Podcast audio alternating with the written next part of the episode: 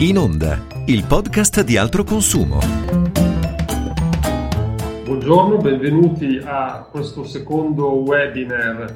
del progetto Basta un click. Si tratta di un'iniziativa eh, che eh, rientra nel contesto del mese dell'educazione finanziaria. Sono una serie di eventi promossi dal comitato EduFin che fa capo al Ministero dell'Economia e delle Finanze che in questo mese ci accompagnano proprio per fare informazione divulgazione sul tema eh, in particolare dei, eh, dei, pagamenti digitali. Oggi nello specifico parliamo di pagamenti verso la pubblica amministrazione. Eh, per prima cosa mi presento, io sono Alessandro Sessa, direttore delle testate di altro consumo e presento e do il benvenuto a eh, Patrizio Caligiuri, direttore affari istituzionali e eh, comunicazione di Pago PA, benvenuto Patrizio Canigiuri. Saluto eh, l'assessora Roberta Cocco, dell'assessora alla trasformazione digitale e servizi civici del Comune di Milano e saluto Luisa Crisi Giovanni, segretario generale di Altro Consumo entriamo pure nel merito della, del, del, tema, parliamo quindi di pagamenti verso la pubblica amministrazione. Come è noto l'Italia non è uno dei paesi generalmente più evoluti sul fronte dei pagamenti digitali, i dati ci dicono che oggi ancora l'80% più o meno delle, delle transazioni avvengono in contanti, Nell'ultimo periodo abbiamo assistito però a due eh, fattori che stanno imprimendo un'accelerazione verso la digitalizzazione dei sistemi di pagamento. Il primo, noto a tutti chiaramente, è eh, il lockdown e tutto quello che ne è conseguito, per cui gli italiani hanno iniziato a manifestare una familiarità sempre più forte verso eh, la digitalizzazione nella vita quotidiana, ma anche nei pagamenti. Questo lo confermano anche una serie di indagini che noi di alto consumo abbiamo svolto. E l'altro elemento importante è una ehm, politica di eh, incentivi ai pagamenti digitali che il governo sta mettendo sul tavolo con una serie di provvedimenti. Pensiamo all'abbassamento del limite dei pagamenti in contanti che dal 2022 passerà a 1000 euro per ciascuna operazione. Pensiamo alla lotteria degli scontrini che dovrebbe prevedere una serie di agevolazioni per chi paga con la moneta elettronica e pensiamo all'ultimo annunciato al cashback di Stato, quindi una sorta di eh, sconto, diciamo così, che i cittadini potranno ottenere quando utilizzeranno con una certa frequenza eh, i sistemi di, di pagamento alternativi ai contanti. Per quanto riguarda la pubblica amministrazione, che poi è il tema di cui ci occupiamo oggi, tutto ruota, diciamo, attorno a Pago PA, che è il principale eh, strumento che dovrebbe servire a incentivare e rendere sempre più utilizzabile eh, i pagamenti digitali verso la pubblica amministrazione. Inizierei quindi subito a dare la parola a Patrizio Caligiuri, al quale chiederei a che punto siamo con questo sistema, come stiamo procedendo, quali prospettive eh, ci sono nel medio termine. Grazie mille, io Cercherò di rispondere a una domanda ampia, diciamo come questa, in breve termine, cercando di essere sintetico, però intanto ci tenevo a ringraziarvi per l'occasione dire, di confronto che per noi è davvero estremamente preziosa e ringrazio, se posso, anche l'assessore Cocco che a Milano ha fatto e sta facendo sul tema dei pagamenti pagamenti digitali e più in generale della cittadinanza digitale è un lavoro eh, come dire, che merita di essere esportato no? come buona pratica. Noi spesso in Italia, consentitemi una parentesi, tendiamo come dire, a percepire le norme e l'implementazione poi delle stesse con delle sanzioni in caso di mancato come dire, adempimento. Spesso invece le buone pratiche e la promozione delle buone pratiche è un volano, dovrebbe, potrebbe essere un volano davvero, davvero utile e interessante, però chiusa questa parentesi più da, diciamo così, da cittadino attento alle istituzioni, eh, passo un po' a presentarci. Noi Pago PA è anzitutto una società, una società di Stato, posseduta al 100% dal MEF, sotto il controllo e l'indirizzo strategico della Presidenza del Consiglio, in questo momento per il tramite del ministro delegato, il ministro Pisano. È una società che è nata con lo scopo, diciamo così, di vedersi, di attribu- vedersi attribuire in qualche modo la gestione, la, la per meglio dire la progettazione e poi la gestione di alcuni grandi progetti di trasformazione digitale dei servizi pubblici, alcune quelle che chiamiamo noi definiamo piattaforme abilitanti. Eh, non faccio adesso l'elenco, con, mi concentrerei su quello dei pagamenti, però diciamo che a Pago PA sempre di più diciamo, vengono attribuiti compiti di trasformazione, di sostegno alla trasformazione digitale dei servizi pubblici e quindi della pubblica amministrazione. PagoPia naturalmente progettato, mantiene e gestisce l'omonima piattaforma, che a volte genera confusione, diciamo, ma l'omonima piattaforma è la piattaforma PagoPia, che è una infrastruttura, non è un'app, non è un sito, è un'infrastruttura tecnologica che, diciamo così, mette insieme tre soggetti fondamentalmente. Il cittadino, l'amministrazione che deve, eh, come dire, incassare tribu- un tributo e tutti, qualsiasi tributo, il cittadino che deve adempiere a questo obbligo. E i prestatori di servizio di pagamento che, come dire, consentono eh, la, al cittadino stesso di adempiere all'obbligo verso la pubblica amministrazione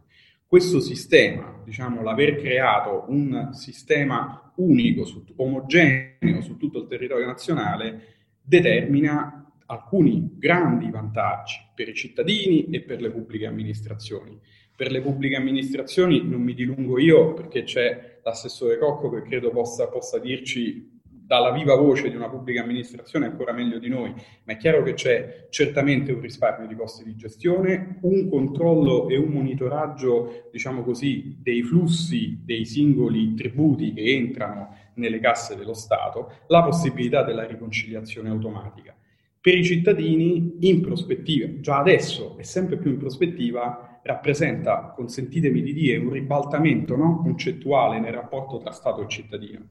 noi abbiamo sempre immaginato, abbiamo sempre vissuto come cittadini, diciamo così, piegati, passatemi il termine, ai tempi e ai modi dell'amministrazione, cioè l'apertura di uno sportello a un determinato orario, il pagamento, eh, diciamo, in una determinata modalità di un determinato tributo.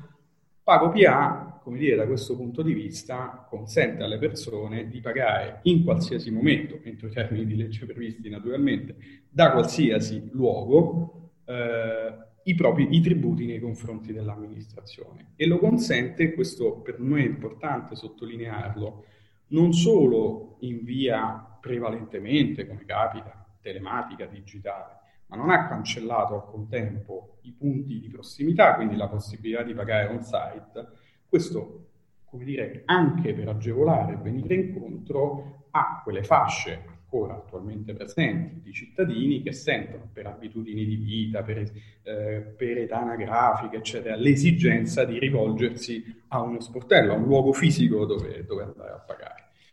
Questo diciamo a livello generale di inquadramento, uh, di, inquadramento di, ciò che, di, ciò che, facciamo. Mm, vengo un po' ad alcuni, ad alcuni numeri di, di Pago PA per capire, per rispondere direttamente alla domanda su dove siamo. Eh, oggi all'incirca ehm, un po' più dell'80% degli enti pubblici sono presenti su Pago PA. Eh, è, un di, diciamo, un processo di adesione progressiva e su questo mi soffermo poi un secondo per dire una parola, però sempre sui numeri, noi al 30 settembre diciamo, 2020 abbiamo un volume di transazioni che supera i 68 miliardi per, o i 68 milioni per un controvalore di più di, di circa 13 miliardi di euro. Eh, questo, se raffrontato ai numeri di un anno fa, eh, evidenzia l'impatto che la struttura, la società, la PA, eh, sta determinando nell'accelerazione dell'onboard dei pagamenti digitali, perché nel 2019 avevamo 51 milioni di transazioni, quasi 52 diciamo, per un controvalore di 8 miliardi di euro. Quindi diciamo, è chiaro che nel corso di un anno di attività l'impatto eh, sui pagamenti digitali eh, da parte dell'azione, dell'azione di, di Pago PA è stato sicuramente, sicuramente importante. Um, noi abbiamo diciamo, una struttura, lo accennavamo prima in una chiacchierata of the records, noi abbiamo una struttura di account interamente dedicata, specificamente dedicata proprio al supporto degli enti eh, nella fase di transizione digitale. con la consapevolezza che siamo per l'appunto all'interno di una fase di transizione. Il processo di trasformazione digitale della pubblica amministrazione, diciamo spesso, io ci tengo a ribadirlo, non è, non è mai un click, non avviene dalla sera alla mattina, noi abbiamo eh, migliaia di amministrazioni sul territorio nazionale con dimensioni diverse, con capacità amministrative molto differenti tra loro e quindi bisogna avere la consapevolezza eh, che il processo di trasformazione per l'appunto c'è un mentre, non c'è un prima e un dopo, c'è un mentre dentro cui bisogna stare e che necessita di un forte supporto, sforzo collettivo e supporto di tutti gli attori in campo, a cominciare naturalmente da noi. Su questo un lavoro importante, al di là delle manovre che accennavate, lo stanno facendo le istituzioni nazionali, penso al Ministero dell'innovazione, dell'innovazione, ma anche al Ministero della Pubblica Amministrazione, perché stanno investendo risorse importanti per favorire l'onboard proprio dei servizi digitali e nello specifico di Pago PA e della piattaforma IO, soprattutto a vantaggio dei comuni più piccoli, che sono quelli che notoriamente e naturalmente hanno le maggiori difficoltà in tal senso. Quindi ad oggi lo stato dell'arte, mi sentirei di dire, è una grande accelerazione rispetto solo a 12 mesi fa, uno sforzo ad arrivare collettivo, ad arrivare alla prossima data, che è quella fissata per legge del 28 febbraio, nelle migliori condizioni possibili. Certo per le pubbliche amministrazioni, ma in definitiva, che è un po' la nostra mission, diciamo così, per i cittadini che sono l'utente e l'obiettivo finale dell'azione di una società come PagoPA. Grazie, grazie Patrizio Caligiuri. Abbiamo accennato alle amministrazioni anche alle velocità diverse. Eh, oggi abbiamo il piacere di avere una rappresentante di una delle amministrazioni che ha fatto della cittadinanza digitale una delle sue parole chiave. Per cui il Comune di Milano sappiamo che è decisamente eh, impegnata nella trasformazione digitale, quindi darei la parola ora all'assessora eh, Roberta Cocco perché ci faccia un po' un quadro della situazione nel, nel Comune di Milano. Grazie, eh, grazie davvero per questo invito. Per me è molto importante riuscire a condividere quello che stiamo facendo, eh, grazie alle parole fine esagerate del dottor Caligiuri, non lo conosco personalmente, ma spero di avere occasione, per ora virtualmente, speriamo di avere occasione di conoscerci presto. Allora, eh, vi do un quadro generale facendo una premessa. Noi eh, come Comune di Milano eh, siamo stati tra i primi ad aderire alla diciamo, chiamata che ehm, con Pago PA eh, veniva dal governo centrale eh, proprio all'inizio del, del, grande percorso fatto eh, per i pagamenti digitali, ma non solo, proprio per la digitalizzazione del paese. E io che vengo dal mondo del privato, prima di, questa,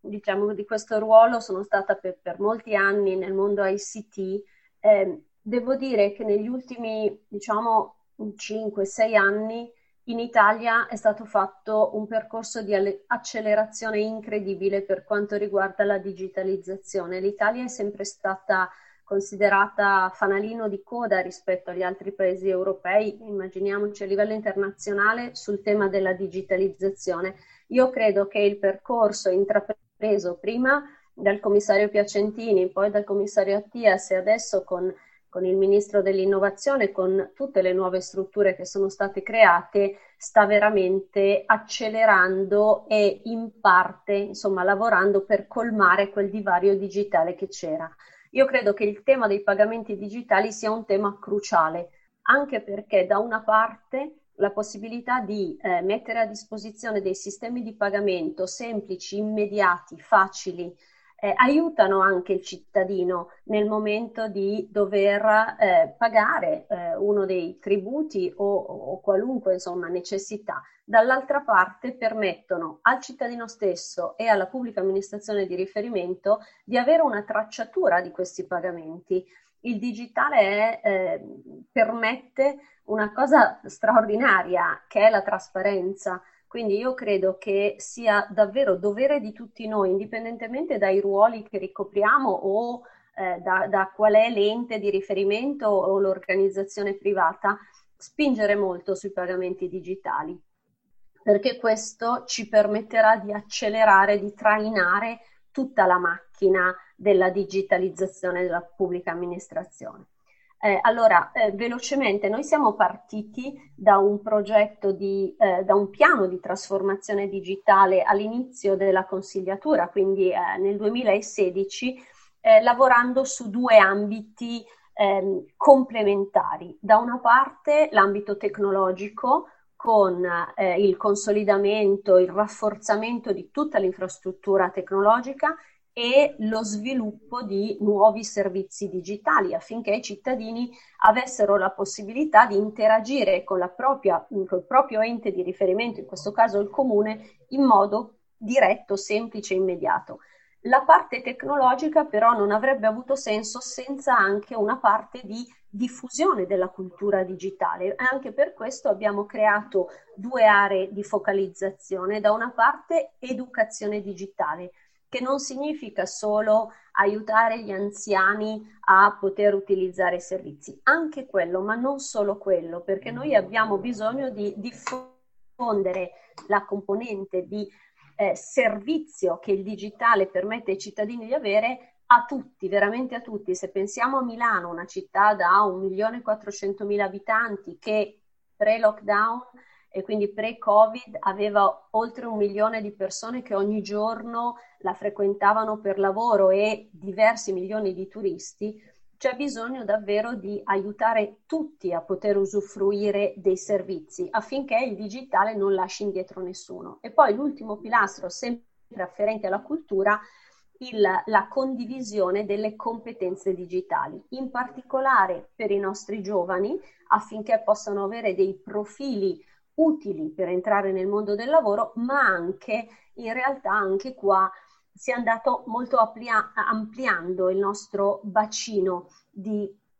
attività proprio perché eh, si parla moltissimo di reskilling delle persone, no? con l'innovazione che corre veloce è anche importante aiutare tutti a diciamo ricostruire eh, un proprio posizionamento eh, per poter restare nel mondo del lavoro o qualora si fosse usciti rientrarci. Eh, abbiamo sempre lavorato con il cittadino al centro, ovvero partendo dai bisogni dei cittadini per sviluppare attraverso la tecnologia dei servizi che potessero essere utili e poi farò qualche esempio. Eh, nel periodo anche negli scorsi mesi, eh, quando la terribile pandemia che ha colpito tutti ci ha eh, fatto rendere conto di una serie di bisogni che, di cui magari eh, prima non ci rendavamo eh, conto, la nostra visione è un, si è eh, diciamo evoluta, è un po' cambiata e quindi prima parlavamo di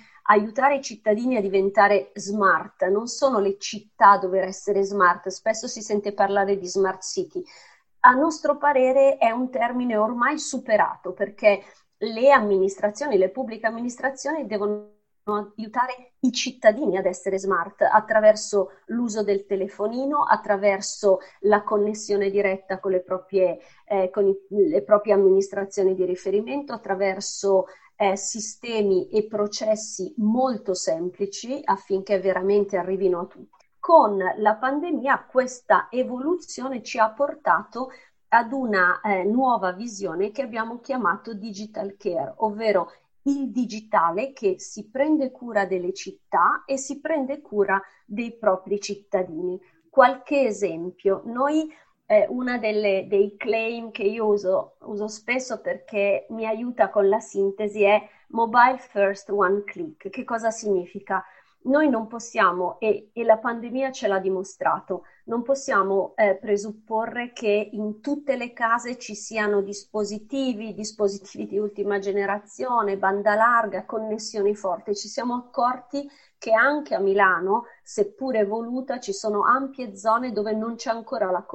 connessione. Però tutti hanno nelle loro tasche un telefonino. Allora il nostro lavoro deve essere quello di trasferire i servizi per le persone sul telefonino, perché questo significa mettere nelle loro mani l'anagrafe, quello che a loro serve. One click è una sorta di mantra che noi utilizziamo per semplificare, semplificare, semplificare. All'inizio di questo percorso avevamo processi per cui chiedevamo ai cittadini cinque volte gli stessi dati. Io non mi vergogno a dirlo perché non c'è nessuno da colpevolizzare per questo, ma erano processi che si erano stratificati e che quindi a volte in modo totalmente inconsapevole rendevano gli, agli uffici eh, necessario avere gli stessi dati, ahimè, qualche volta addirittura scritti a mano su un pezzo di carta che veniva consegnato personalmente agli sportelli. Il lockdown non ce l'ha più permesso, ci ha obbligato ad aiutare i cittadini attraverso il dispositivo che era nelle loro mani. Quindi abbiamo lavorato con tutte le altre, direzioni, con gli altri assessorati, con l'assessorato all'educazione per le scuole, con l'assessorato al sociale per eh, ehm, diciamo aiutare eh, le categorie più fragili con l'assessorato al lavoro davvero in modo trasversale. Abbiamo creato l'app Milano Aiuta dove ciascun cittadino eh, si geolocalizzava e semplicemente attraverso quest'app veniva a sapere quali fossero i servizi commerciali aperti, quali erano quelli che facevano consegna a domicilio, come richiedere delle medicine se le persone erano impossibilitate ad andare in farmacia e così via. Grazie a una partnership con Facebook abbiamo trasferito su una chatbot di WhatsApp di nuovo il eh, sistema di comunicazione che tutti usano e tutti sanno usare. Abbiamo creato questa chatbot del Comune di Milano dove settimanalmente aggiornavamo le risposte che eh, principalmente erano mh, mm, in, in, relazione ai quesiti che i cittadini facevano al numero eh, del Comune di Milano 020202. Questo perché, come è ovvio che fosse, lo 0202 era salito da eh, migliaia, decine di migliaia di telefonate, alcune veramente urgenti ed importanti, molte solo per informazioni. Quindi abbiamo usato il dispositivo e eh, lo strumento di comunicazione più semplice per ehm,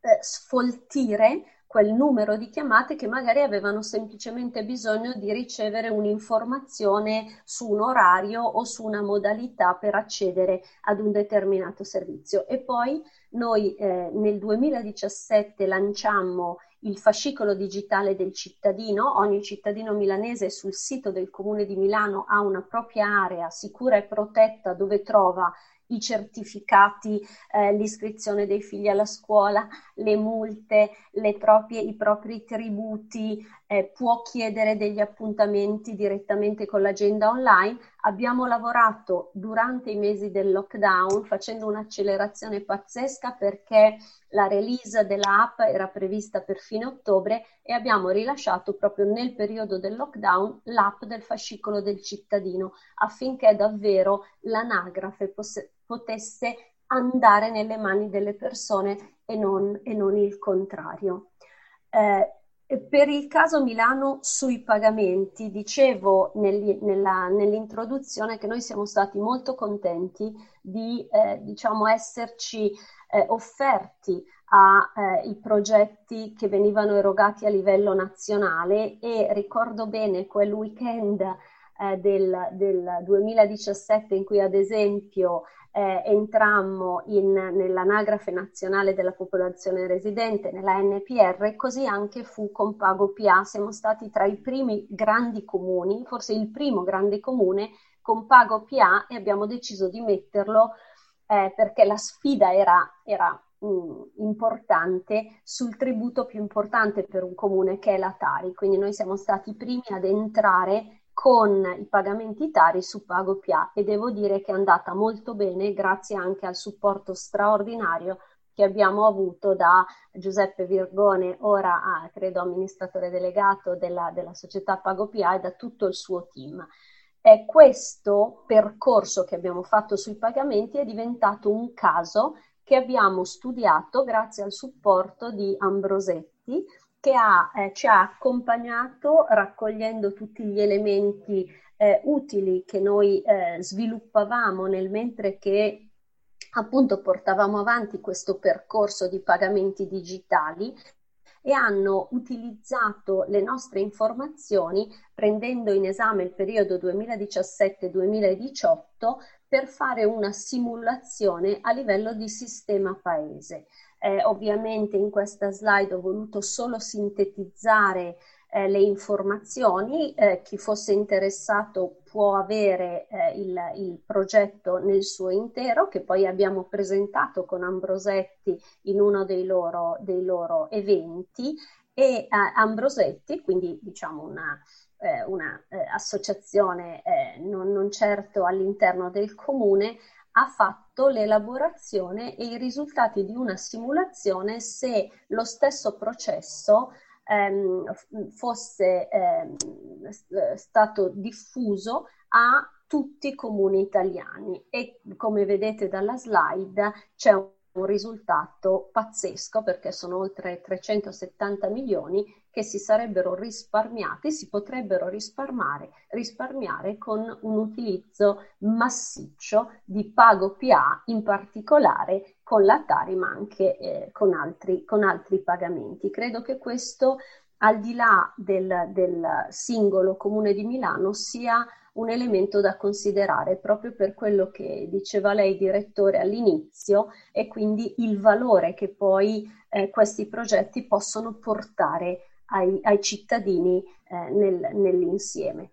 Eh, che cosa è successo dopo? Ovviamente lavorando sulla digitalizzazione non solo dei pagamenti ma anche ad esempio dei certificati, noi siamo arrivati, e questo è un dato pazzesco che abbiamo appena rilasciato, nel settembre del 2020, certamente complice anche il fatto che le persone si muovono di meno, visto il progressivo anche purtroppo riprendere dei numeri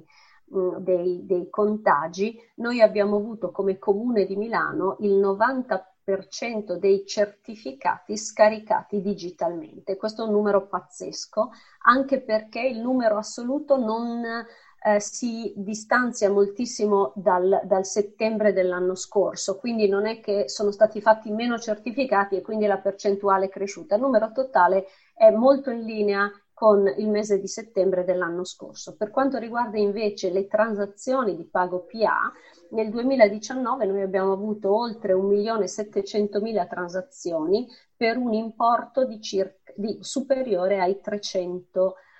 eh, milioni di euro. Eh, nel 2020, anche qua, il 2020 lo sappiamo tutti è un anno particolare perché moltissimi pagamenti sono stati sospesi, moltissimi pagamenti sono stati ritardati, per esempio c'è stato un grande periodo nel periodo del lockdown, ma anche alle riaperture in cui, ad esempio, i varchi della città, per chi conosce Milano, area B, area C, sono stati sospesi e quindi eh, di conseguenza le multe. Eh, le, eh, le, le, diciamo, le tariffe di iscrizione alle scuole, anche queste sono state portate più avanti, quindi è un anno anomalo. Eh, i dati però ci confermano che anche nel 2020, nonostante la sospensione di moltissimi pagamenti, abbiamo avuto oltre un milione di transazioni. Questo significa che adesso andremo eh, insomma, a fine anno a verificare con precisione e con esattezza questi dati, certamente la percentuale di transazioni fatte digitalmente con pago PA è cresciuta moltissimo e il riscontro che abbiamo, perché poi i cittadini milanesi si fanno molto sentire, si fanno sentire quando hanno delle criticità, però si fanno sentire anche quando hanno dei servizi e eh, su Pago PA in particolare ci segnalano la facilità di poter effettuare un pagamento. Ricordo un cittadino a cui poi risposi eh, personalmente che ci disse, beh, se devo farlo in due clic va bene, vi pagherò anche la multa. Quindi il fatto di offrire un servizio semplice, immediato sul telefonino, che è lo strumento che hanno tutti in mano, certamente aiuta la pubblica amministrazione ad essere più vicini ai cittadini che poi è il nostro, è il nostro obiettivo. L'ultima slide, noi stiamo lavorando, magari eh, fra qualche mese se mi inviterete vi racconterò nel dettaglio questo progetto, stiamo lavorando per fine mandato ad un modello per quantificare i vantaggi della digitalizzazione, sia per i cittadini che per la pubblica amministrazione. con una società di consulenza che ci sta affiancando, stiamo esaminando alcuni casi, eh, un caso esterno e quindi l'utilizzo e le richieste che vengono fatte alle anagrafi, un caso interno con eh, un processo di digitalizzazione all'interno del comune per semplificare e snellire i processi e poi un caso con una terza parte per avere tre esempi molto diversi ma tutti in cui la, la digitalizzazione sta prendendo piede e stiamo valutando con eh, numeri e con cifre, con dati precisi i vantaggi in termini di tempo, eh, di eh, risparmio e anche di sostenibilità di, que- di, queste due prospettive. Ci auguriamo che questo possa essere poi un modello che sia condiviso, anche perché una volta creato il modello è abbastanza semplice inserire i dati per valutare, quindi potrebbe essere davvero diffuso a tutte le pubbliche amministrazioni. Grazie Roberta Cocco. Abbiamo detto di mettere il cittadino al centro, sicuramente questo è un principio sul quale siamo tutti d'accordo. Eh, noi di alto consumo diciamo che eh, lo, è, è, il tipo di eh, obiettivo, uno degli obiettivi principali che abbiamo e dobbiamo dire, tornando proprio nello specifico al tema dei pagamenti digitali, che non tutte le situazioni sono così eh, rose e fiori come quelle che abbiamo visto, ma ci sono una serie di eh, elementi che ci inducono a pensare che di strada da fare ancora ce n'è. Pensiamo per esempio alla eh, diffusione non così capillare di questi sistemi o al tema dei costi, quindi delle commissioni che i cittadini devono, devono sostenere. Su questo eh, lascerei la parola a Luisa Crisi Giovanni, segretario generale di Altro Consumo, per mh, rappresentare un po' le istanze dei cittadini e dei consumatori. Sì, grazie Alessandro, è un piacere ascoltare i nostri ospiti perché in qualche modo eh, ritrovo molte delle parole chiave, in qualche modo eh, che noi abbiamo riportato appunto come auspicio eh, nella, nell'articolo che abbiamo pubblicato appunto su Intasca che rappresenta un po' eh, lo stato dell'arte e della fotografia che abbiamo scattato eh, su PagoPA e su come in qualche misura eh, ci siano ancora a nostro avviso delle barriere da abbattere per arrivare ad avere eh, degli smart citizen, quindi dei cittadini digitali altro consumo non a caso, uh, io personalmente, diciamo il mio pugno, ha firmato il manifesto della cittadinanza digitale che è stato lanciato al Forumpa del 2019. Quindi lo spirito con cui io adesso condividerò con voi quelle che sono, um, diciamo, alcuni casi un po' uh, paradigmatici di, della strada che ancora dobbiamo compiere, è proprio quello dell'approccio di chi vuole eh, veramente essere un partner della pubblica amministrazione e quindi eh, il nostro essere rappresentativi non solo dei 345 mila soci di altro consumo, ma proprio anche voce eh, magari di quegli 11 milioni di italiani che ancora non riescono a connettersi e quindi capire insieme eh, come colmare il gap. Quindi, per esempio, partendo da una riflessione, eh, due ne ha già citate eh, il collega Alessandro Sessa, eh, una legata ai costi, ma ne voglio fare in primis una legata ai tempi. Eh, della direttiva sui servizi di pagamento eh, si sapeva da tempo, insomma ci sono stati circa cinque anni, io credo, per prepararsi e ehm, nonostante questo nel, noi abbiamo avuto bisogno eh, nel luglio del 2020 di un'ulteriore proroga a febbraio eh, del 2021 per riuscire diciamo, a far sì che molte più enti, molte più amministrazioni di quelle eh, che sembravano essere circa noi 27.000 eh, nel luglio del 2020 si sono attualmente iscritte. Quindi il cittadino può essere proattivo e pronto e da noi educato e spronato a usare i servizi, ma poi se dall'altra parte l'ente con cui si deve interfacciare non lo è, chiaramente questo eh, diventa un po' un boomerang per tutti. E qui parliamo di enti che riguardano la vita quotidiana di tutti noi, parliamo di scuole, di ASL, eh, ovviamente di, di, comuni che erogano servizi, quindi si tratta di vita quotidiana, eh, di bollettini, di tasse, di passaporti. E per fare due esempi, anche qui che mi riportano a come in realtà ci sia un percorso da fare, per quanto di strada, diceva anche il dottor Caligiuri, guardando indietro ne abbiamo fatta, ma ancora tanta resta da fare, eh, sistema di pago PA dovrebbe essere un unico sistema, ma in realtà forse diciamo i cittadini di Milano sono fortunati, ma non è così appunto in tutto il territorio e ci sono diversi canali, diversi, diversi processi a seconda dell'ente, sembra a volte un po' una caccia al tesoro. E parlando per esempio di due esempi molto chiave, no? il rinnovo della patente o il rinnovo del passaporto, cioè qui abbiamo veramente due situazioni abbastanza paradigmatiche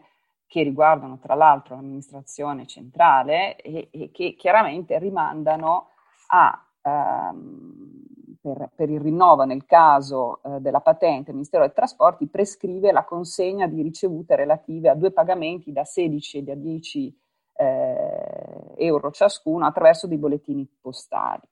Allora, eh, in questo caso non esiste ancora un modo per far sì che questo processo sia veramente digitalizzato fino in fondo. Allo stesso tempo il passaporto, per rinnovare il passaporto occorre presentare per l'ennesima volta una ricevuta di pagamento di 42,50 euro al Ministero dell'Economia e delle Finanze. Ora, eh, perché, ecco, perché deve ancora succedere questo e non si riesce essenzialmente ancora a convincere la stessa amministrazione centrale, PagoPA, è vero che è un'azienda eh, ma comunque si tratta della Presidenza del Consiglio, si tratta, diciamo, io credo anche in questo governo, di, di una forte spinta alla cittadinanza digitale, no? quello che è l'obiettivo che si, a cui si vuole tendere. Quindi perché ancora questo non succede? Perché quindi ancora una volta eh, è il cittadino eh, che appunto deve avere questo approccio molto flessibile e dove deve andare a recuperare eh, questi bollettini in distribuzione solo negli uffici postali. O addirittura ehm, perché considerare eh, digitale ehm, diciamo, questo processo quando non lo è, non lo è affatto, non è ancora diciamo, analogico ma soprattutto la cosa che ecco, emerge con forza, che mh, se vogliamo è abbastanza paradossale, è che eh, ci siano ancora appunto dei costi a carico del cittadino eh, nell'esercizio di, di, di, di, questi pagamenti attraverso PagoPA, perché questo è un qualcosa, è un principio eh, che faceva parte delle norme di recepimento della famosa direttiva che è stata fortemente voluta eh, per rafforzare la sicurezza dei pagamenti online, ma proprio anche per ehm, evitare che ci siano delle commissioni applicate a seconda dello strumento di pagamento che vale, diciamo, per il settore privato e sembra non valere per il settore pubblico. Allora, eh, si tratta di circa eh, 2,85 euro di commissioni che vengono applicate e che non hanno assolutamente alcuna ragione d'essere, cioè sono veramente eh, una tassa su una tassa, se noi pensiamo ai cittadini che si apprestano a pagare eh, appunto una multa e, e, e quindi in qualche misura ci piacerebbe non dover richiedere all'autorità della concorrenza e del mercato di intervenire sulla stessa amministrazione pubblica. Quindi ehm, io credo eh, che Pago PA e eh, in qualche modo il, il, governo stesso dovrebbe ripensare i famosi processi e lo sappiamo bene che ehm, in qualche modo semplificare è forse una delle cose più difficili che ci sia. Lo ha dimostrato prima l'assessore Cocco quanto diciamo lungo sia stato questo percorso. Però è anche assolutamente vantaggioso. Io ho preso nota prima 375 milioni eh, eh, di, di, euro eh, è quello che i comuni potrebbero risparmiare di fatto digitalizzando il processo, il processo di incasso di multe e tari. Ora, che cosa stiamo aspettando, mi chiedo io? Eh, è veramente un'occasione unica, se volete approfittiamo anche di questa situazione di semi-lockdown o comunque di insomma, difficile circolazione delle persone per fare questo balzo in avanti, eh, evitare che ci siano delle spese sull'utilizzo di questi strumenti di pagamento e, e, di fatto questo rappresenta un, un, una revisione dei processi che però significa anche abbattere costi di gestione del contante e delle persone dedicate magari agli incassi. Eh, cioè è paradossale veramente, eh, la, le due casi che abbiamo stigmatizzato, passaporto e patente, eh, sono anche usciti sui social durante quest'estate e, e, e come dire, purtroppo poi sporcano un processo che invece è una vera rivoluzione culturale. Quindi dobbiamo veramente fare in modo eh, di ritrovarci magari tra un anno e dire eh, che siamo davvero più digitali, senza costi con tempi più celeri, quindi vantaggi per la pubblica amministrazione e per i cittadini. Grazie, grazie Luisa. Eh, passerei la parola a Patrizio Caligiuri su questi spunti che ha dato Luisa Crisi Giovanni eh, partirei dal, dal, tema, dall'esempio passaporti e patenti, rinnovo passaporto e patente, eh, perché lei, Caligiuri, prima ha detto giustamente che PagoPA non vuole lasciare indietro chi, diciamo, un po' più spaventato dai, dai pagamenti digitali, quindi tenere vivo anche giustamente il pagamento tradizionale.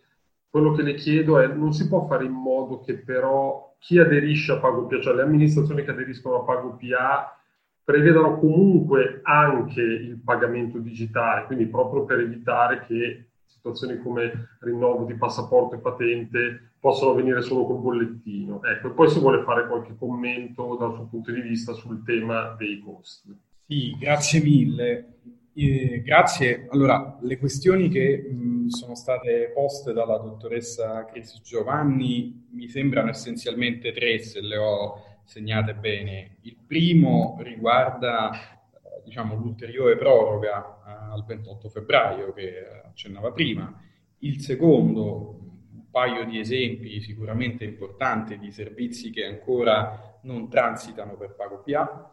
E il terzo, il tema delle commissioni io mi permetto di dire che in realtà queste tre questioni sono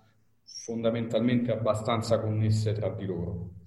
Eh, e provo a, spiegare, provo a spiegare. Parto dall'inizio, parto dal rinvio. Eh, io credo che, eh, ce lo siamo detto prima, non, non, lo ribadisco ulteriormente, la trasformazione digitale, proprio perché non tutto è, so, non tutto è Milano, Milano o altri comuni, l'Emilia Romagna, insomma altri territori, la Lombardia in genere, il Veneto, altri territori estremamente all'avanguardia sul fronte del digitale, occorre avere dei tempi di, di, pazienza di accompagnamento di questo processo. C'era una scadenza che era prevista per il 30 giugno 2000, 2020. È al, altamente evidente che quello che ha tutta la pandemia che ha travolto il nostro paese e ha messo in difficoltà, a parte i cittadini in prima battuta, ma anche le amministrazioni,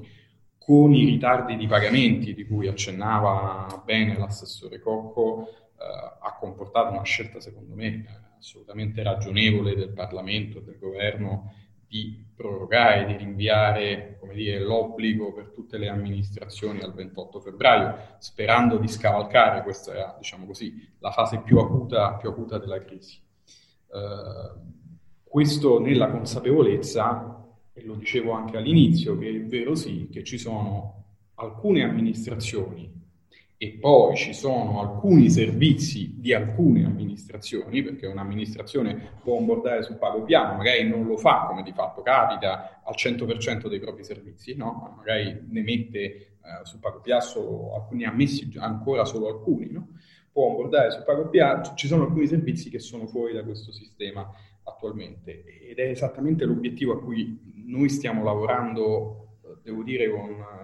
spero con risultati ottimali, sicuramente con un enorme impegno dall'inizio della nascita di Cagopia, in particolare negli ultimi, negli ultimi, mesi, con, insisto, con una, forte, con una forte, forte accelerazione e speriamo in molti casi, cioè, insomma, speriamo che l'ausilio anche delle risorse economiche che i dicasteri che citavo prima stanno mettendo a disposizione dei, dei comuni in questo senso, in questo senso ci aiutino. Eh, perché dico che questo tema di transizione e di eh, processo progressivo si connette molto al tema delle commissioni? Perché allora sulle commissioni noi abbiamo visto in queste settimane anche il vostro articolo che abbiamo letto, vi dicevo in più riprese, eh, con molto interesse sul tema delle commissioni è un tema come dire, che noi abbiamo a cuore e che francamente merita un, momento di focus come dire, chiarificatore, almeno spero, di contributo alla, alla chiarezza. Le commissioni in realtà sono, sui pagamenti sono esistevano da prima di PagoPA, esistono prima di PagoPA, esistono, esistono adesso, no? E poi sono un pezzo di, di, di, denaro, diciamo così, e il costo che va a remunerare un processo di sicurezza di qualsiasi transazione. Diciamo che, diciamo che il tema che viene, che è stato posto dalla dottoressa va, un, va secondo me spacchettato. Allora, da un lato non c'è dubbio che è vero che eh, in precedenza, e questo prescinde dal funzionamento della piattaforma Pagopiario, questo voi lo avete molto ben presente e mi pare lo abbiate anche sottolineato, c'erano alcune amministrazioni che rispetto ad alcuni tributi si facevano carico del costo di commissione. Questo avveniva ad esempio quando si pagava con il cosiddetto MAP, era l'amministrazione a farsi carico del costo di commissione. Eh, altre volte il cittadino non vedeva la commissione perché magari era inglobata nel tributo, ma la pagava ugualmente. Con l'introduzione di Pago PA, le commissioni sono messe in evidenza, punto uno, quindi il cittadino le vede. Il cittadino ha diversi strumenti e canali di pagamento, digitale o fisico, e all'interno del digitale diversi canali, eh, con addebito in conto piuttosto che sui circuiti carta, per dirne una, che hanno costi di commissione differenti tra loro. Faccio l'esempio della, della multa, che prima del pago PA, come dire, per pagare una multa si prendeva il bollettino, si andava all'ufficio postale e si pagava una commissione fissa, se non ricordo male, di 1,50. Oggi la possibilità di pagare la multa con l'addebito in conto per alcuni grandi prestatori di servizi di pagamento prevede ad esempio commissioni molto più basse, addirittura zero in alcuni casi. Quindi c'è un grande tema di informazione dei cittadini che, come dire, è, è un pezzo importante del lavoro che noi dobbiamo fare sicuramente e che voi, come dire, sicuramente potete, potete aiutarci a fare. Il tema dell'abbassamento progressivo eh, delle commissioni io credo che sia, e per questo mi, mi legavo diciamo, a, alla fase di, di, di, transizione, sia strettamente legato al volume complessivo di transazioni digitali che noi facciamo. Cioè quanto più, quanto più aumenteremo, saremo in grado di aumentare le transazioni digitali, tanto più sarà possibile un abbassamento generalizzato e progressivo delle commissioni stesse, sapendo che in questi casi, lo dico solo come postilla, noi non ricadiamo in un caso di divieto di surcharge come mi sembra potesse fare accenno la, do- la dottoressa Chris Giovanni, perché quello a cui, se capisco bene, però se ho capito male mi corregga, eh, quello a cui lei fa riferimento è l'ipotesi in cui eh, un, un, diciamo così, un merchant riversa sul cittadino e quindi raddoppia il costo della commissione che lui sostiene per eh, usare un servizio di, di, di, pagamento elettronico. In questo caso noi stiamo parlando di commissioni, siamo fuori dal surcharge, perché stiamo parlando di commissioni che il, che il cittadino paga al prestatore di servizio di pagamenti che ha scelto per il servizio che gli offre. Quindi siamo in una fattispecie altra da quella, eh, dire, a cui si faceva, se ho ben capito, riferimento prima.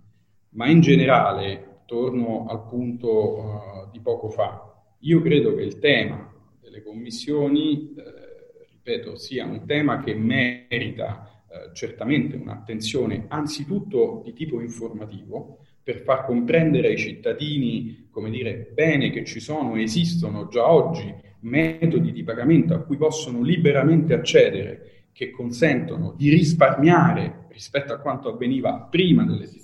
e quindi di non pagare o pagare meno commissioni di quanto se ne sarebbe pagato senza la piattaforma PagoPA. E complessivamente, questo è un tema di sistema, in questo senso mi rivolgo all'assessore Cocco nel suo ruolo istituzionale, naturalmente come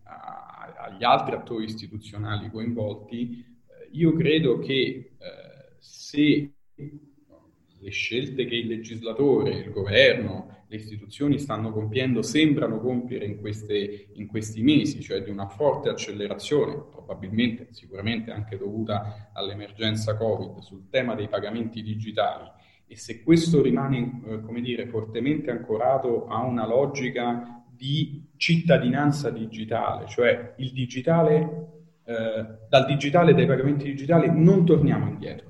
Cioè la strada è tracciata e questa va perseguita con forza. L'aumento delle transazioni, io credo inevitabilmente che assieme al modello che PagoPA consente, cioè una, forza, una sorta di trasparenza complessiva a vantaggio dei cittadini che possono vedere dove si paga di meno e con chi si paga di più, eccetera, determinerà un abbassamento, potrà, potrebbe determinare un abbassamento eh, dei costi dei, naturale dei costi di, dei costi di commissione. Ecco, eh, Luisa ha, si è prenotata, adesso, mh, prima di darle la parola e poi successivamente eh, coinvolgere nuovamente eh, Roberta Cocco, volevo chiedere però eh, un'ultimissima cosa al volo a Patrizio Caligiuri rispetto all'esempio passaporto patente. Eh, è ipotizzabile che PagoPA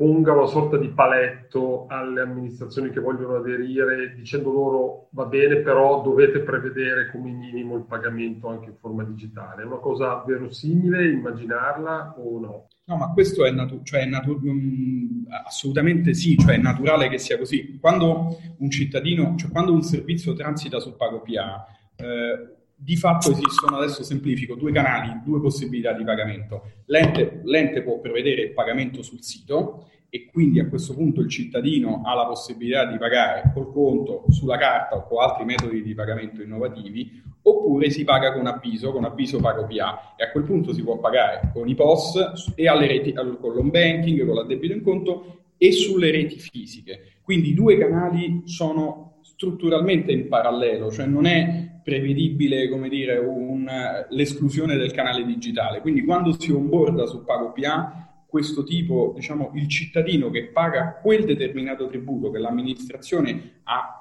dire, ha consentito di pagare attraverso i canali PagoPA, ha automaticamente possibilità di accedere a tutti i metodi di pagamento che il sistema prevede. I PSP, eh, dire, eh, che aderiscono sono oltre 400 eh, come sapete, con tutti i metodi di pagamento possibili che vanno dall'on-site al digitale, digitale declinato in n modi diversi con cui oggi è possibile pagare, da quelli più innovativi dell'app a quello più,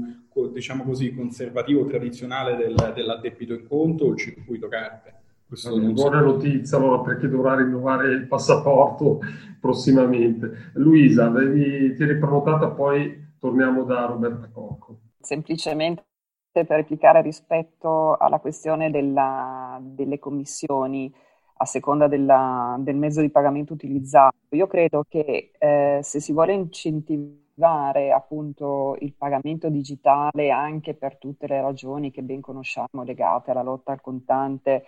e alle economie di scala che potremmo avere, eh, proprio per i volumi che citava dottor Caligiuri, io penso che le amministrazioni si possano e debbano far carico di questo costo o negoziare proprio per quel genere di volumi con eh, chi diciamo, gestisce i sistemi di pagamento, quindi banche e società che gestiscono le carte, l'abbattimento di queste commissioni. Cioè esiste anche, come mi sembra plasticamente il Comune di Milano l'abbia rappresentato, un potere negoziale della pubblica amministrazione. Non deve essere sempre lasciato al cittadino, vabbè, poi tu scegli, certo, noi facciamo il nostro ruolo di ehm, organizzazione dei consumatori a fianco dei cittadini nell'indicare loro il percorso più conveniente, però io ritengo che si debba essere veramente degli alleati in questo senso e quindi insieme eh, cercare di eh, negoziare con gli istituti di credito, i vari circuiti di pagamento e eh,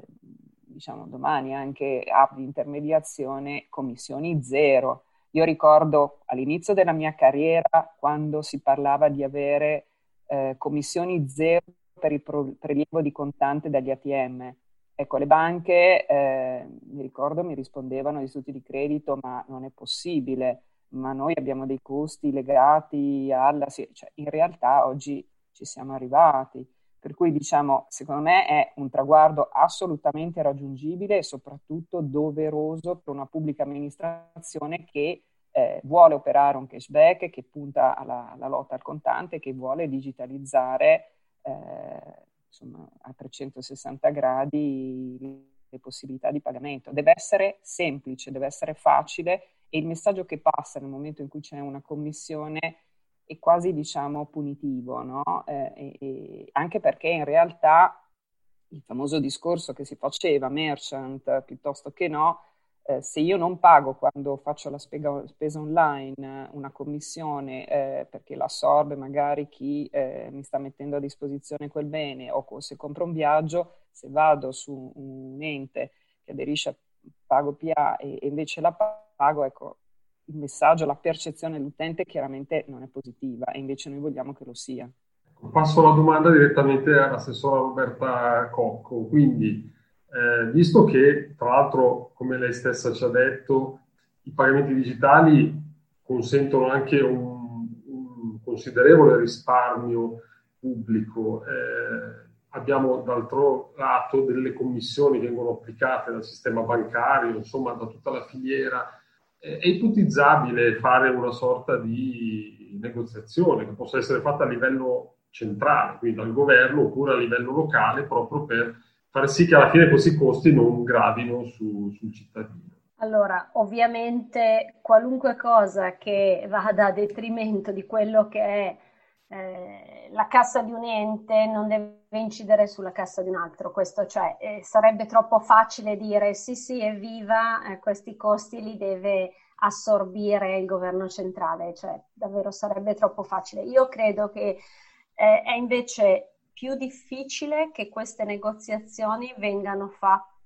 sito per sito, anche perché anche un comune grande come Milano però fa fatica soprattutto all'inizio di un'innovazione ad ipotizzare quanto tempo ci vorrà per arrivare a dei numeri tali per cui la banca di riferimento, il vettore di riferimento, diciamo l'intermediatore possa comunque sul totale riceverne eh, un vantaggio. Io credo davvero che eh, questo sia possibile a livello centrale perché guardando all'Italia intera si possano anche mettere sul piatto della negoziazione dei numeri importanti. A me sembra che sia stato fatto, io ho appunto sin dall'inizio relazione con Pago PA, questo percorso è stato intrapreso, poi ci sono magari eh, intermediatori finanziari, istituti finanziari che hanno aderito più facilmente, più immediatamente, proprio perché i loro numeri, penso alle grandi banche,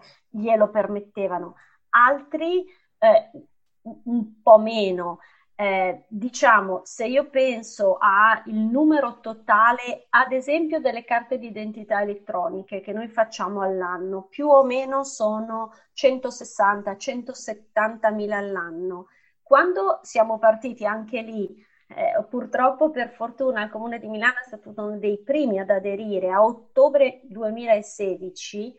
eh, la cifra pattuita dal governo centrale per la pratica era 22 euro 21 centesimi. Noi abbiamo dovuto fare un processo interno buffissimo di autorizzazioni, di verifiche, di allocazione fondi per togliere il centesimo certo per aiutare i cittadini, ma sono sincera, per aiutare i poveri sportellisti che dovevano ricevere i 21 centesimi e dare il resto sul centesimo. Però calcolate 160.000 CIE a un centesimo è comunque una quota che il comune si è dovuto assorbire. Quindi tante volte dipende dalla dimensione, dipende dalla capacità di negoziale e dipende anche dalla prospettiva. Io però posso assolutamente testimoniare che questo percorso da Pago PA è stato fatto. Anche noi all'inizio avevamo molti cittadini che si lamentavano delle diverse eh, quote di pagamento che venivano messe dai singoli vettori, ma eh, anno dopo anno da, mm, innanzitutto eh, c'è migliore trasparenza perché quando uno paga digitalmente e sceglie il vettore vede esattamente cosa questo vettore sta chiedendogli come fee aggiuntivo e può anche scegliere quello che magari eh, chiede zero. No? Prima una persona pagava e non aveva idea di quale fosse il fee che eh, il, l'istituto finanziario o altro deteneva diciamo che noi potremmo farci promotori di, una, di un tavolo nel quale si darà chiaramente anche il mondo bancario che qui non è rappresentato per una sorta di convenzione a favore dei, dei cittadini per abbassare complessivamente i costi dei, dei pagamenti digitali che è la direzione verso la quale tutti noi speriamo di andare più velocemente possibile. Abbiamo una domanda, dopodiché vi faccio fare eh, un'ultima battuta velocissima. Una domanda che arriva da, da una, una, persona dalla Calabria che ci chiede, fa presente una sorta di eh, ritardo, diciamo, della,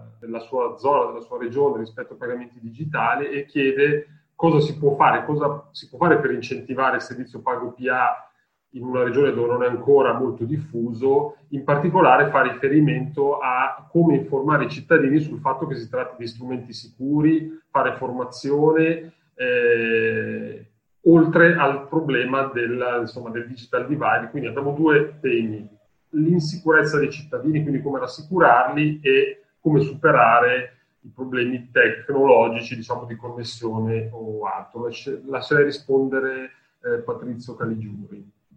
Sì, diciamo che sono entrambi due temi complessi. No? Eh, parto da quello della sicurezza perché è estremamente rilevante. Mm, noi siamo consapevoli, è un fatto diciamo, culturale del, del nostro paese che eh,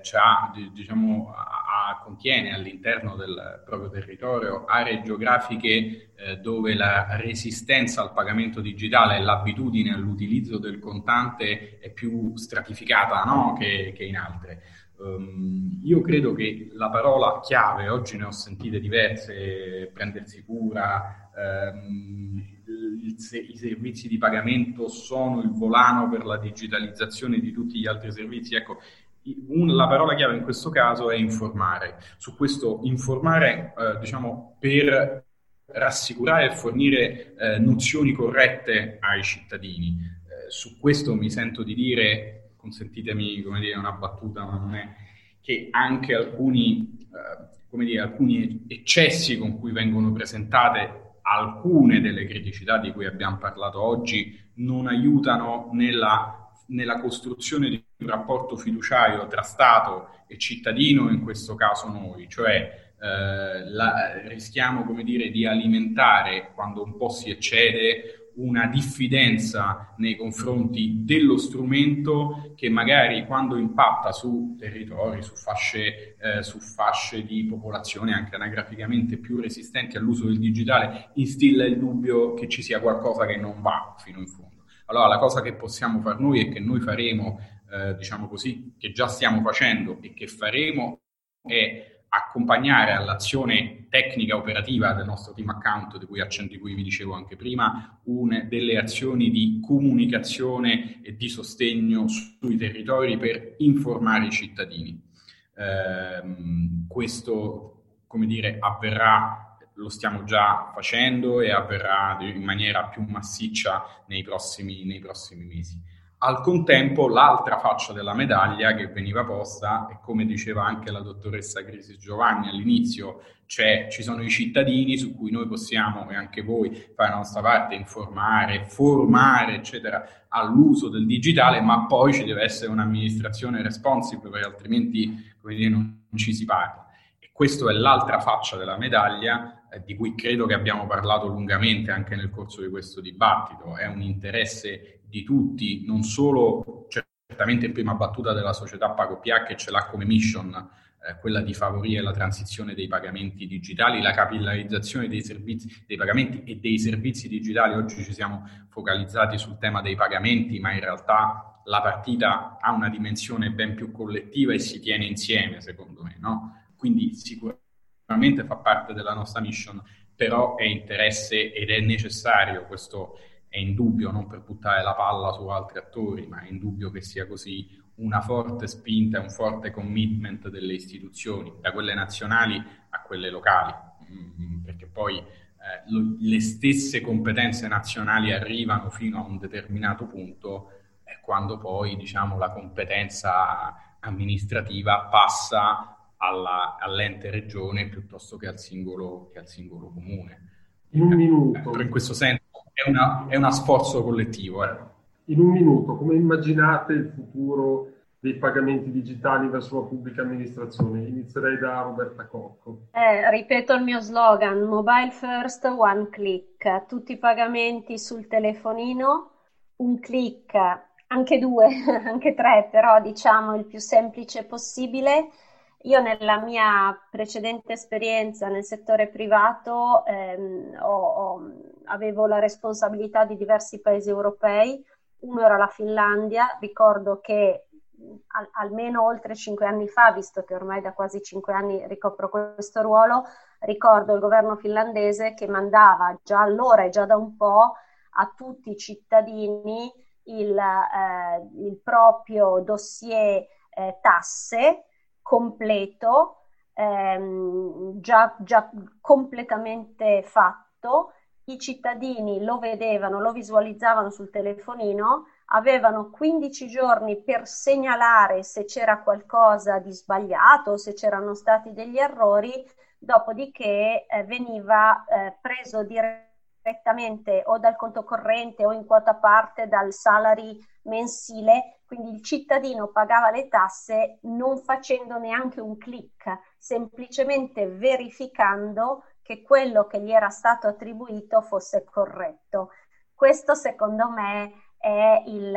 sarebbe il, il risultato finale. Eh, il dottor Caligiuri ha utilizzato una parola chiave importantissima, trust, fiducia. Io credo che un grande lavoro da parte della pubblica amministrazione sia anche quello di conquistare la fiducia dei propri cittadini e io di nuovo credo nella digitalizzazione, la rappresento, quindi la cre- credo che anche questo processo di trasparenza ci possa davvero aiutare. Grazie. Luisa? Moltissimo è stato detto, eh, tre parole mi vengono in mente. Mm, il sistema dei pagamenti deve essere facile, accessibile e vantaggioso. Grazie. Chiudiamo con Patrizio Caligiuri, la sua visione dei, del futuro per i pagamenti verso la pubblica amministrazione. Ma noi diciamo mm, non riesco a, a, tradurlo in tre parole come ha fatto perfettamente Giovanni e l'assessore Cocco. Eh, io quello che posso dire è che eh, diciamo, quello che noi vediamo in futuro è quello che attualmente il legislatore ha, ha disegnato. E quello che attualmente il legislatore ha disegnato anche nell'ultimo DL, neanche nell'ultimo provvedimento, il DL semplificazioni, dove introduce una progetto molto importante che viene assegnato a PagoPA, la piattaforma delle notifiche digitali, eh, si connette strettamente al tema dei pagamenti. Io quello che vedo in, in un futuro è un sistema in cui l'amministrazione invia una multa in via digitale al cittadino che la può aprire tramite, la riceve sull'app Io eh, il portale, il punto di accesso unico dei servizi digitali dei cittadini, che già è operativo, oggi non ne abbiamo parlato, è già operativo, la apre da lì e la paga attraverso il sistema PagoPA con un clic. Questo è il futuro, che è molto bello da raccontare e dopodiché c'è un mare di lavoro, come dire, pratico, quotidiano che noi stiamo facendo e che insomma facciamo, credo, tutti insieme tutti i giorni. Bene, noi Alto Consumo è qui per continuare a monitorare e proporre e discutere e trovare insieme le soluzioni migliori per i nostri cittadini. Io vi ringrazio molto, ricordo a tutti che eh, questo webinar può essere rivisto attraverso il sito eh, www.quellocheconta.it nonché attraverso il canale YouTube di Altro Consumo. Eh, vi ringrazio ancora molto, ringrazio Patrizio Caligiuri, ringrazio l'assessora Roberta Cocco, ringrazio Luisa Crisi Giovanni, grazie a tutti ancora e buon proseguimento di giorno.